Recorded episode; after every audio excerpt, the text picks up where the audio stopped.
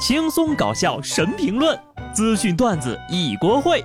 不得不说，开讲了。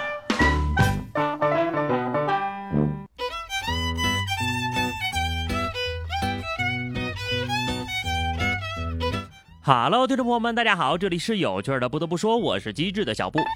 别人过得很开心的几种原因：非常有钱、情场得意、长得好看、得到认可、事业成功。而我过得开心的原因只有一个，心大。不过呢，我今天开心的原因呢又多了一个，是因为我的颜值早就得到了大众的认可。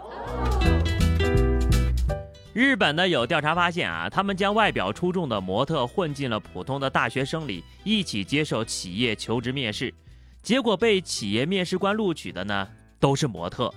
在面试的时候，面试官问了很难回答的问题。当外表出众的模特回答“我不知道”时，面试官会认为他们的回答是坦白的回应；而当普通人面对同一个问题回答“我不知道”时，面试官则会觉得怎么回事？你怎么什么都不会呀？我觉得啊，大家伙儿可能是误会面试官了。面试官可能想的是，既然你们都不知道，那我不如选个长得好看的。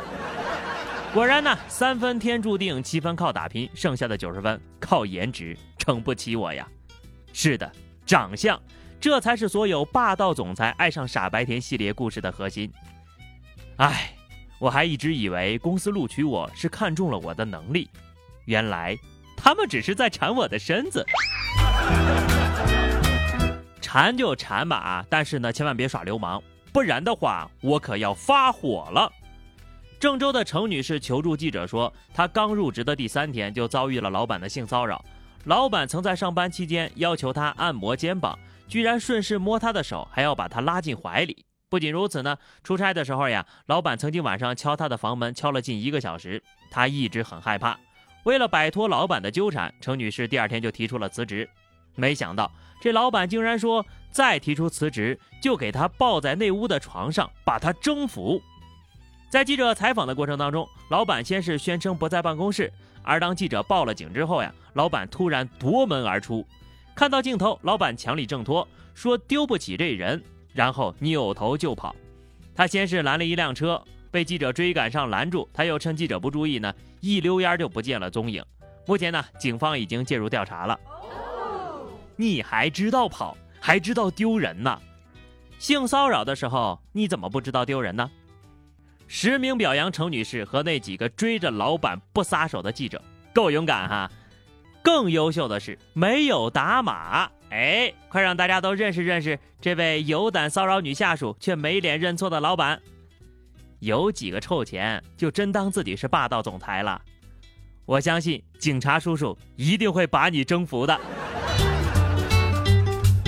像我这么帅气的人都不敢用“征服”这个词儿，可能就是因为。头发太多了，一家整容手术公司呀，在对谷歌网站提供的数据进行梳理之后，提出，他们综合了各类的博客文章和网页上的表述以及网友们的评价，得出了一个结论：威廉王子是世界上最性感的秃顶男人。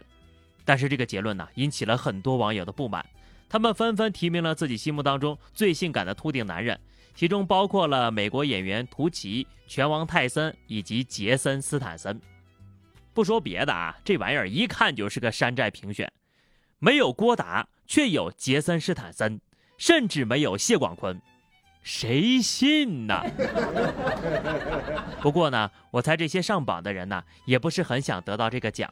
听听这名字，最性感的秃头。如果你们一定要这么刻意的话，那我就给自己评一个世界上最性感的穷人吧。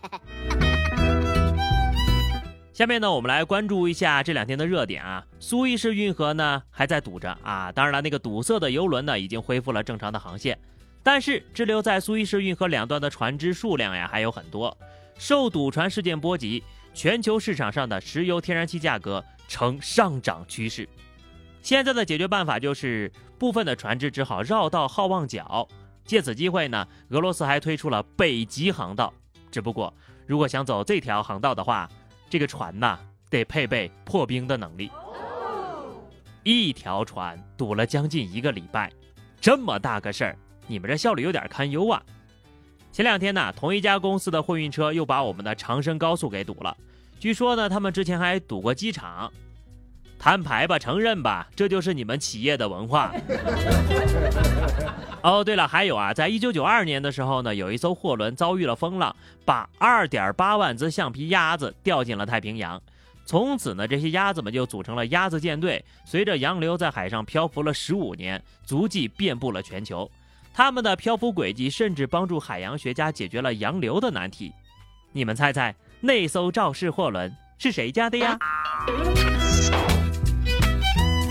据相关领域的人士表示啊，船东和保险公司或面临数百万美元的赔偿。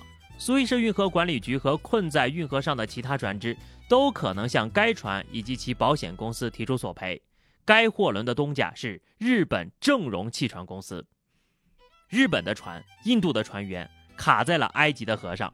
好家伙，干啥啥不行，添堵第一名呀！你可能犯过错，但至少。不是我们能从太空上都能看到的错。当你工作压力很大的时候呢，你就想想那台小小的挖掘机，一己之力需要破开全欧亚船只的航线呢。说完这个曲折的事故啊，下面再聊一个曲折的故事。继上次灭火之后呢，东京奥运会圣火传递的第二天，火炬又被风给吹灭了。在强风当中呀，工作人员花了约两分钟再次点燃。之前在出发仪式上呢，就曾出现过火炬熄灭的事故。推迟一年，火炬传递灭了两回，这是我看过最曲折的一届奥运会了。送一首歌给日本吧，我说命运呐，还没看明白吗？意思就是不给办啦。两天灭了两回，还办个什么劲儿呀？这可是大凶之兆啊！有些事儿呢，不能跟你们说的太明白，细思极恐啊。孙先生和马某相恋两年，去年八月份呢，马某突然告诉孙先生说自己因为疫情被困在国外了，随后又说自己患上了新冠肺炎。孙先生多次向他转账共计十多万。随后呢，一个陌生人加孙先生的好友，告诉他说马某呢已经在国外病故了。但是没过多长时间呢，孙先生的朋友圈就看到了已经过世的马某发的消息。